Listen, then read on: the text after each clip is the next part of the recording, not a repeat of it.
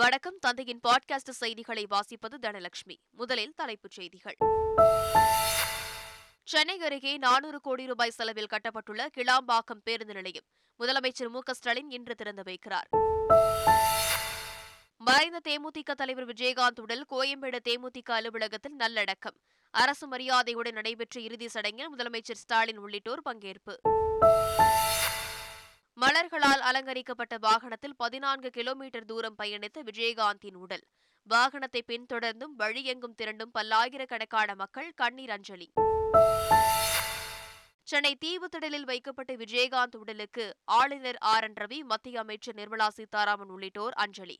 நடிகர் ரஜினிகாந்த், கமல்ஹாசன், பாக்யராஜ் உள்ளிட்ட திரைப்பிரபலங்களும் நேரில் மரியாதை. விஜயகாந்த் உடலுக்கு அஞ்சலி செலுத்த தீவுத்திடலில் ஏற்பாடு. அரசு மரியாதையுடன் நடைபெற்ற இறுதிச் சடங்கு. முதலமைச்சர் மு க ஸ்டாலினுக்கும் தமிழக அரசுக்கும் பாதுகாப்பு கொடுத்த காவல்துறைக்கும் பிரேமலதா விஜயகாந்த் உருக்கமாக நன்றி. உத்தரப்பிரதேச மாநிலம் அயோத்திக்கு பிரதமர் மோடி இன்று செல்வதை ஒட்டி பலத்த பாதுகாப்பு ஏற்பாடு. 15,000 கோடி ரூபாய் மதிப்பிலான வளர்ச்சித் திட்டங்களுக்கு அடிக்கல் நாட்டுகிறார் பிரதமர் மோடி. மியான்மர் நாட்டில் நேற்றிரவு 10 மணியளவில் திடீர் நிலநடுக்கம். ரிக்டர் அளவில் 4.6 பதிவு. மணிப்பூரிலும் நிலநடுக்கம் ஏற்பட்டதால் மக்கள் அச்சம். இந்தியா ஆஸ்திரேலியா மகளிர் அணிகள் மோதும் இரண்டாவது ஒருநாள் கிரிக்கெட் போட்டி மும்பையில் உள்ள வான்கடை மைதானத்தில் இன்று பிற்பகல் 1:30 மணிக்கு தொடங்குகிறது. செங்கல்பட்டு மாவட்டம் கிளாம்பாக்கத்தில் சுமார் 400 கோடி ரூபாய் செலவில் கட்டப்பட்டுள்ள கலைஞர் நூற்றாண்டு பேருந்து முனையத்தை முதலமைச்சர் மு க ஸ்டாலின் இன்று திறந்து வைக்கிறார். சுமார் 86 ஏக்கர் பரப்பளவில் அமைக்கப்பட்டுள்ள கிளாம்பாக்கம் பேருந்து நிலையத்தில் 14 நடைமேடைகள் அமைக்கப்பட்டு உள்ளது. நாளொன்றுக்கு 840 தனியார் பேருந்துகளுடன் 2130 பேருந்துகள் இயக்கப்பட உள்ளன. நவீன முறையில் கட்டப்பட்டுள்ள இப்பேருந்து நிலையத்தில் இலவச அவசர சிகிச்சை மையம், தாய்மார்களுக்கான பால் ஊட்டும் அறைகள், உணவகங்கள், ஆண்கள் மற்றும் பெண்களுக்கான தனித்தனியான தங்கும் விடுதிகள் என அனைத்து வசதிகளும் செய்யப்பட்டுள்ளன. சென்னையில் ஏற்படும் போக்குவரத்து நெரிசலை குறைக்க சென்னையின் புறநகர் பகுதியான கிளாம்பாக்கத்தில் கலைஞர் நூற்றாண்டு பேருந்து முனையம் கட்டப்பட்டுள்ளது. மறைந்த தேமுதிக தலைவர் விஜயகாந்தின் உடல் 72 குண்டுகள் முழங்க அரசு மரியாதையுடன் நல்லடக்கம் செய்யப்பட்டது. நுரையீரல் அலர்ஜி காரணமாக கடந்த 28ஆம் தேதி மருத்துவமனையில் காலமான விஜயகாந்தின் உடல் சென்னை கோயம்பேட்டில் உள்ள தேமுதிக கட்சி தலைமை அலுவலகத்தில் அஞ்சலிக்காக வைக்கப்பட்டது. அங்கு பல்வேறு அரசியல் கட்சித் தலைவர்களும் திரையுலகைச் சேர்ந்த பிரபலங்களும் நேரில் வந்து அஞ்சலி செலுத்தினர். இதையடுத்து சென்னை தீவுத்திடலுக்கு கொண்டு செல்லப்பட்ட விஜயகாந்தின் உடலுக்கு தமிழகம் முழுவதிலும் இருந்து வந்திருந்த லட்சக்கணக்கான தேமுதிக தொண்டர்கள், பொதுமக்கள் மற்றும் நடிகர்கள், நடிகைகள் நேரில் அஞ்சலி செலுத்தினர்.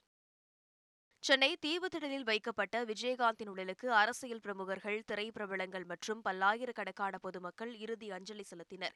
பிரதமர் மோடியின் சார்பில் மத்திய நிதி அமைச்சர் நிர்மலா சீதாராமன், அமைச்சர் உதயநிதி ஸ்டாலின், முன்னாள் முதலமைச்சர் ஓ பன்னீர்செல்வம், நாம் தமிழர் கட்சி ஒருங்கிணைப்பாளர் சீமான், தமாக தலைவர் ஜி கே வாசன், தமிழக வாழ்வுரிமை கட்சித் தலைவர் வேல்முருகன் உள்ளிட்டோர் அஞ்சலி செலுத்தினர். நடிகர்கள் ரஜினிகாந்த், கமல்ஹாசன், ராதா ரவி, வாகை சந்திரசேகர், பாக்யராஜ், லிவிங்ஸ்டன், நடிகைகள் குஷ்ப, பூ நளினி உள்ளிட்டோர் அஞ்சலி செலுத்தினர். இதேபோல் தமிழகத்தின் பல்வேறு பகுதிகளில் இருந்து வந்து தேமுதிக தொண்டர்களும் பொதுமக்களும் விஜயகாந்திற்கு கண்ணீர் மல்க இறுதி அஞ்சலி செலுத்தினர். தொடர்ந்து சென்னை தீவுத்திடலில் இருந்து விஜயகாந்தின் உடல் நேற்று பிற்பகலில் ஊர்வலமாக எடுத்து செல்லப்பட்டது. விஜயகாந்தின் இறுதி ஊர்வலம் சென்னை தீவுத்திடலில் இருந்து தேமுதிக தலைமை அலுவலகம் உள்ள கோயம்பேட்டிற்கு புறப்பட்டது. சுமார் 3 மணி நேரம் நடைபெற்ற இறுதி பேரணியில் லட்சக்கணக்கானோர் பங்கேற்றனர்.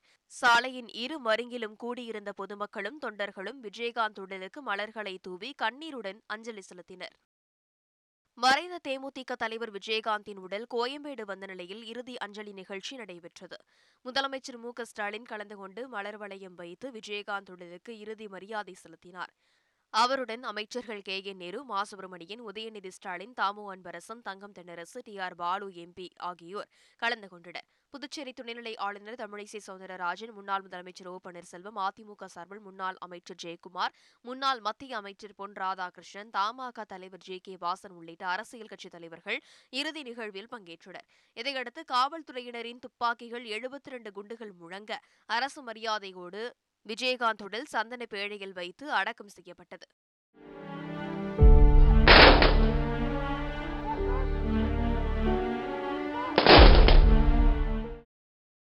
விஜயகாந்தின் இறுதிச் சடங்குக்கு ஏற்பாடு செய்த தமிழக அரசுக்கும் பாதுகாப்பு வழங்கிய காவல்துறைக்கும் தேமுதிக பொதுச் செயலாளர் பிரேமலதா விஜயகாந்த் நன்றி தெரிவித்துக் கொண்டார்.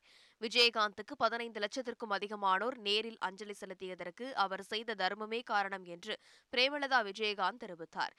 விஜயகாந்த் உடல் அடக்கம் செய்யப்பட்டுள்ள இடத்தை தொண்டர்கள் வழிபடும் வகையில் கோவிலாக மாற்றப்படும் என்று அறிவித்த பிரேமலதா விஜயகாந்த், விஜயகாந்தின் கனவை நினைவாக்க வேண்டும் என்று தேமுதிக தொண்டர்களிடம் கேட்டுக் கொண்டார்.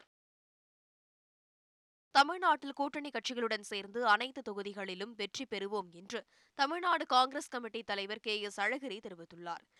டெல்லியில் தேர்தல் தொகுதி பங்கீட்டுக் குழு ஒருங்கிணைப்பாளர் முகுல் வாஸ்னிக் தலைமையில் ஆலோசனைக் கூட்டம் நடைபெற்றது. இதில் கே எஸ் அழகிரி, ப சிதம்பரம், செல்வ பெருந்தகை உள்ளிட்டோர் கலந்து கொண்டனர். பின்னர் செய்தியாளரிடம் பேசிய கே எஸ் அழகிரி, தமிழ்நாட்டை பொறுத்தவரை அதிமுக, பாஜகவை தவிர்த்து அனைத்து கட்சிகளும் எங்களுடன் கூட்டணியில் இருக்கிறார்கள் என்று கூறினார். அதனால் எல்லா தொகுதிகளும் நாங்கள் வெற்றி பெறுவோம் என்று கூறினார்.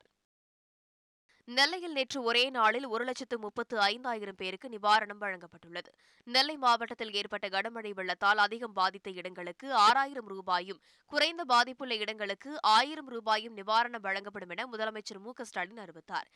இதற்கான அரசாணை பிறப்பிக்கப்பட்டு 220,76,00,000 ரூபாய் நிதி ஒதுக்கி நிவாரணத் தொகை வழங்கும் பணிகள் நேற்று தொடங்கியது.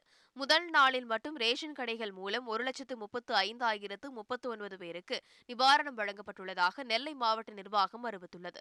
நிவாரணத் தொகை பெற தகுதியான குடும்ப அட்டைதாரர்களில் 26.77% குடும்பத்தினர்கள் நிவாரணத் தொகையை பெற்றுள்ளதாகவும் குறிப்பிடப்பட்டுள்ளது. தொடர்ந்து ஜனவரி 3ஆம் தேதி வரை நிவாரணத் தொகை வழங்கப்பட உள்ளதாகவும் நெல்லை மாவட்ட நிர்வாகம் அறிவித்துள்ளது. சென்னை, திருவள்ளூர், செங்கல்பட்டு, காஞ்சிபுரம் மாவட்டங்களில் மிக்ஜாம் புயலால் கனமழை மற்றும் வெள்ளம் ஏற்பட்டது. இதனால் ஏற்பட்ட சேதங்களை சரி செய்யும் பணியையும் நிவாரணப் பணிகளையும் அரசு மேற்கொண்டு வருகிறது. இந்த நிலையில் மாலை முரசு சார்பில் நிவாரணப் பணிகளுக்கு 1 கோடி ரூபாய் நிவாரண நிதி வழங்கப்பட்டது. தலைமைச் செயலகத்தில் முதலமைச்சர் மு க ஸ்டாலினை சந்தித்த மாலை முரசு நிர்வாக இயக்குநர் கண்ணன் ஆதித்தன், மிக்ஜாம் புயல் பேரிடர் நிவாரணப் பணிகளுக்காக 1 கோடி ரூபாய்க்கான காசோலையை வழங்கினார். கோத்தகிரியில் படுகர் இன மக்களின் பாரம்பரிய வழக்கப்படி மத்திய இணையமைச்சர் எல்முருகன் நடனமாடினார். நீலகிரி மாவட்டம் கோத்தகிரியில் படுகர் சமுதாய மக்களின் ஸ்ரீ எத்தை திருவிழா நடைபெற்றது. இதில் மத்திய இணையமைச்சர் எல்முருகன் பங்கேற்று வழிபாடு நடத்தினார். பின்னர் பாரம்பரிய முறைப்படி அவர்களுடன் சேர்ந்து நடனமாடினார். தூத்துக்குடி மாநகராட்சியில் மழை வெள்ளத்தை வெளியேற்றும் பணியை அமைச்சர் ஐ. பெரியசாமி நேரில் ஆய்வு செய்தார். தூத்துக்குடி மாவட்டத்தில் அதி கனமழையால் ஏற்பட்ட பாதிப்புகளை ஆய்வு செய்ய 11 அமைச்சர்களை முதலமைச்சர் மு க ஸ்டாலின் நியமித்துள்ளார். இந்த நிலையில் அமைச்சர்கள் ஐ. பெரியசாமி, ஆர். சக்கரபாணி, கீதா ஜீவன் ஆகியோர் முத்தம்மாள் காலனி, சங்கரபேரி வீட்டு வசதி வாரிய குடியிருப்பு, ஸ்டேட் பேங்க் காலனி மற்றும் பக்கிள் ஓடை பகுதிகளில் ஆய்வு மேற்கொண்டு அங்கு நடைபெற்று வரும் பணிகளை கேட்டறிந்தனர். மேலும் ஸ்டேட் பேங்க் காலனி வீட்டு வசதி வாரிய குடியிருப்பில் ராட்சத மின் மோட்டார்கள் மூலம் தண்ணீரை அகற்றும் பணிகளையும் பார்வையிட்டனர். நெல்லை மாவட்டம் பாபநாசம், சேர்வலாறு மற்றும் மணிமுத்தாறு அணைகளில் இருந்து உபரிநீர் தாமிரபரணி ஆற்றில் வெளியேற்றப்படுவதால் கரையோர மக்களுக்கு வெள்ள அபாய எச்சரிக்கை விடுக்கப்பட்டுள்ளது. மருதூர் அணைக்கட்டிற்கு வினாடிக்கு 10,000 கனஅடி நீர் வந்து கொண்டு இருப்பதாலும் கனமழை எச்சரிக்கை விடுக்கப்பட்டு இருப்பதாலும் மருதூர், திருவைகுண்டம் அணைக்கட்டு பகுதிகள், கலியாவூர் முதல் புன்னக்காயல் வரை தாமிரபரணி கரையோரம் வசிக்கும் மக்கள் ஆற்றில் குளிக்கக்கூடாது என்று எச்சரிக்கை விடுக்கப்பட்டுள்ளது. ஆற்றில் பொதுமக்களும் கால்நடைகளும் இறக்காதவாறு அலுவலர்கள் மூலம் கண்காணிக்க வட்டாட்சியர்களுக்கு மாவட்ட ஆட்சியர் லட்சுமிபதி அறிவுறுத்தியுள்ளார். ஒசூர் அருகே கிராமப் பகுதியில் 20க்கும் மேற்பட்ட காட்டு யானைகள் குட்டிகளுடன் சுற்றித் திரிவதால் பொதுமக்கள் அச்சமடைந்துள்ளனர். ஜவளகிரி வனப்பகுதியில் இருந்து வெளியேறிய அந்த யானைகள் அகலக்கோட்டை மற்றும் சுற்றுவட்டார கிராமங்களில் புகுந்து ராகி, துவரை, முட்டைகோஸ், தக்காளி, பீன்ஸ் மற்றும் ரோஜா தோட்டங்களை சேதப்படுத்தி வந்தது. இளைஞர்களும் பொதுமக்களும் வனத்துறையினரும் பட்டாசு வெடித்து வனப்பகுதிக்குள் விரட்டி அடித்தனர். இருப்பினும் பொதுமக்கள் பாதுகாப்பாகவும் எச்சரிக்கையுடனும் இருக்க வேண்டும் என வனத்துறையினர் அறிவுறுத்தி வருகின்றனர். கோவை மாவட்டம் வால்பாறை அருகே பன்னிமேடு எஸ்டேட் பகுதியில் குட்டி யானை தனியாக நடந்து சென்றதை பார்த்து வனத்துறையினருக்கு பொதுமக்கள் தகவல் அளித்துள்ளனர். தகவல் அறிந்து சென்ற வனத்துறையினர் வழி தவறி சுற்றிய குட்டி யானையை மீட்டனர். மனித வாடை தெரியாமல் இருக்க குட்டி யானையை குளிப்பாட்டிய அதிகாரிகள் தாய் யானை இருந்த கூட்டத்தில் குட்டி யானையை சேர்த்தனர். தொடர்ந்து ட்ரோன் மூலமாக யானை கூட்டத்தை கண்காணித்து வரும் அதிகாரிகள் குட்டி யானை எப்படி வழி தவறி சென்றது என்பது குறித்து விசாரணை நடத்தி வருகின்றனர். சிவகாசியில் போதிய ஆர்டர்கள் வராததால் 10 கோடி ரூபாய் மதிப்பிலான உற்பத்தி கேலண்டர்கள் தேக்கமடைந்துள்ளன. கனமழையால் பாதிக்கப்பட்ட வட மாவட்டங்களுக்கு சமீபத்தில் கேலண்டர்கள் அனுப்பி வைக்கப்பட்ட நிலையில் தென் மாவட்டங்களில் இருந்து ஆர்டர்கள் வராததால் தேக்கி வைக்கப்பட்டுள்ளன. எனினும் அடுத்த ஆண்டு நாடாளுமன்ற தேர்தலை முன்னிட்டு அரசியல் கட்சிகளின் கேலண்டர் ஆர்டர்கள் வரத் தொடங்கியிருப்பதால் நம்பிக்கை ஏற்பட்டுள்ளதாக கேலண்டர் உற்பத்தியாளர்கள் தெரிவித்துள்ளனர். முப்படை தலைமை தளபதி அனில் சௌஹான் திருப்பதியிலிருந்து சாலை மார்க்கமாய் அரக்கோணம் IAS ராஜாளி கடற்கரை விமான தளத்திற்கு வருகை தந்தார். அவரை கமாண்டிங் ஆபீசர் கபில் மேத்தா வரவேற்றார். பின்னர் அவருக்கு கடற்படை விமானங்கள் மற்றும் ஹெலிகாப்டர்கள் அணிவகுப்பு மரியாதையுடன் கடற்படை அடையாள சின்னமான ஆங்கர் வடிவில் வீரர்கள் அணிவகுத்து நின்று மரியாதை செலுத்தினர். அதைத் தொடர்ந்து பேசிய அவர் கடலோரப் பணிகளில் தீவிர கண்காணிப்பு அவசியம் என்றும் விழிப்புடன் செயல்பட வேண்டும் எனவும் அறிவுறுத்தினார். சபரிமலை ஐயப்பன் கோவில் நடை மகர விளக்கு பூஜைக்காக இன்று திறக்கப்படவுள்ளது. இதையொட்டி சபரிமலையில் தந்திரி மகேஷ் மோகனரு முன்னிலையில் மேல்சாந்தி மகேஷ் நம்பூதிரி கோவில் நடையை திறந்து வைத்து தீபாராதனை காட்டவுள்ளார். தீயணைப்பு வீரர்கள் மற்றும் தேவசம் போர்டு ஊழியர்கள் சபரிமலையில் சன்னிதானம் மற்றும் அதனை சுற்றியுள்ள பகுதிகளில் தூய்மை செய்யும் பணியில் ஈடுபட்டனர். மேலும் கோவில் வளாகம், ஆழிகுண்டம், 18ஆம் படி, நடைப்பந்தல் உள்ளிட்ட அனைத்து இடங்களையும் தண்ணீரை பீச்சி அடித்து தூய்மை செய்தனர். உத்தரப்பிரதேச மாநிலம் அயோத்திக்கு பிரதமர் மோடி இன்று செல்வதையொட்டி பாதுகாப்பு ஏற்பாடுகள் பலப்படுத்தப்பட்டு உள்ளன. அயோத்தியில் ஜனவரி 22ஆம் தேதி ராமர் கோவில் கும்பாபிஷேகம் விமரிசையாக நடைபெறவுள்ளது. இதற்கான ஏற்பாடுகள் முழுவீச்சில் நடைபெற்று வருகின்றன. இந்நிலையில் பிரதமர் நரேந்திர மோடி இன்று அயோத்தி செல்கிறார்.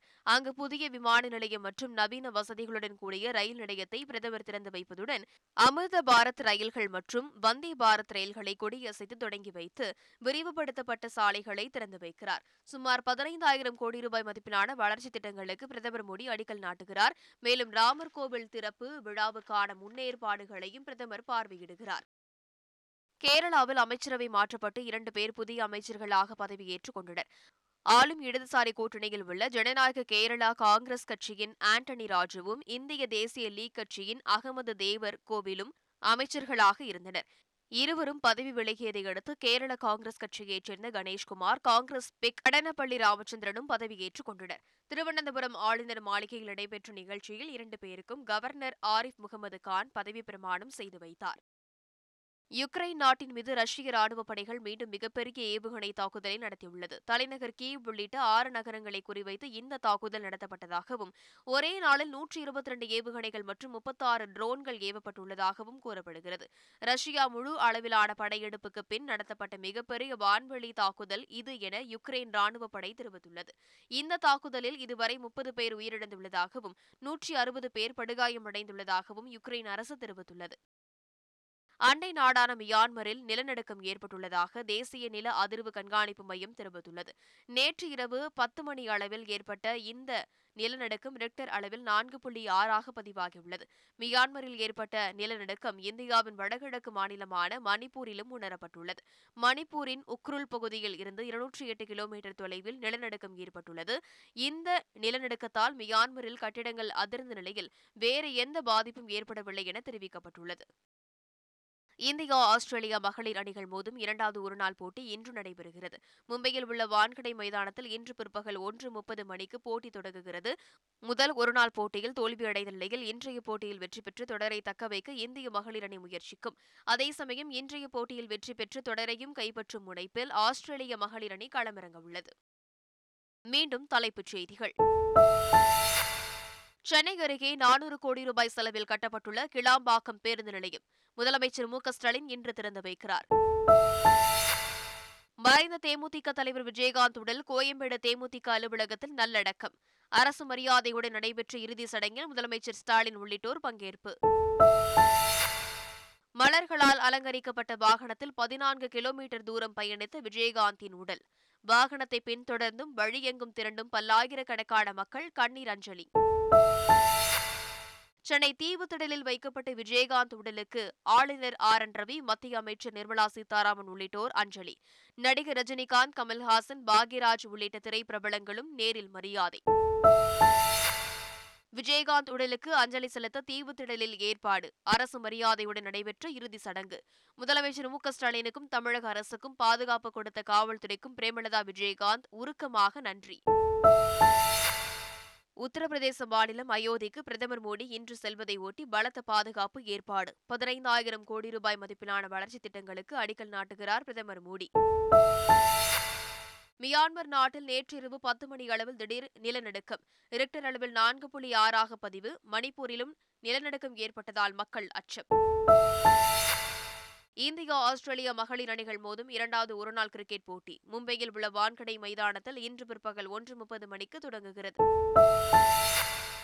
இத்துடன் பாட்காஸ்ட் செய்திகள் நிறைவடைந்தன.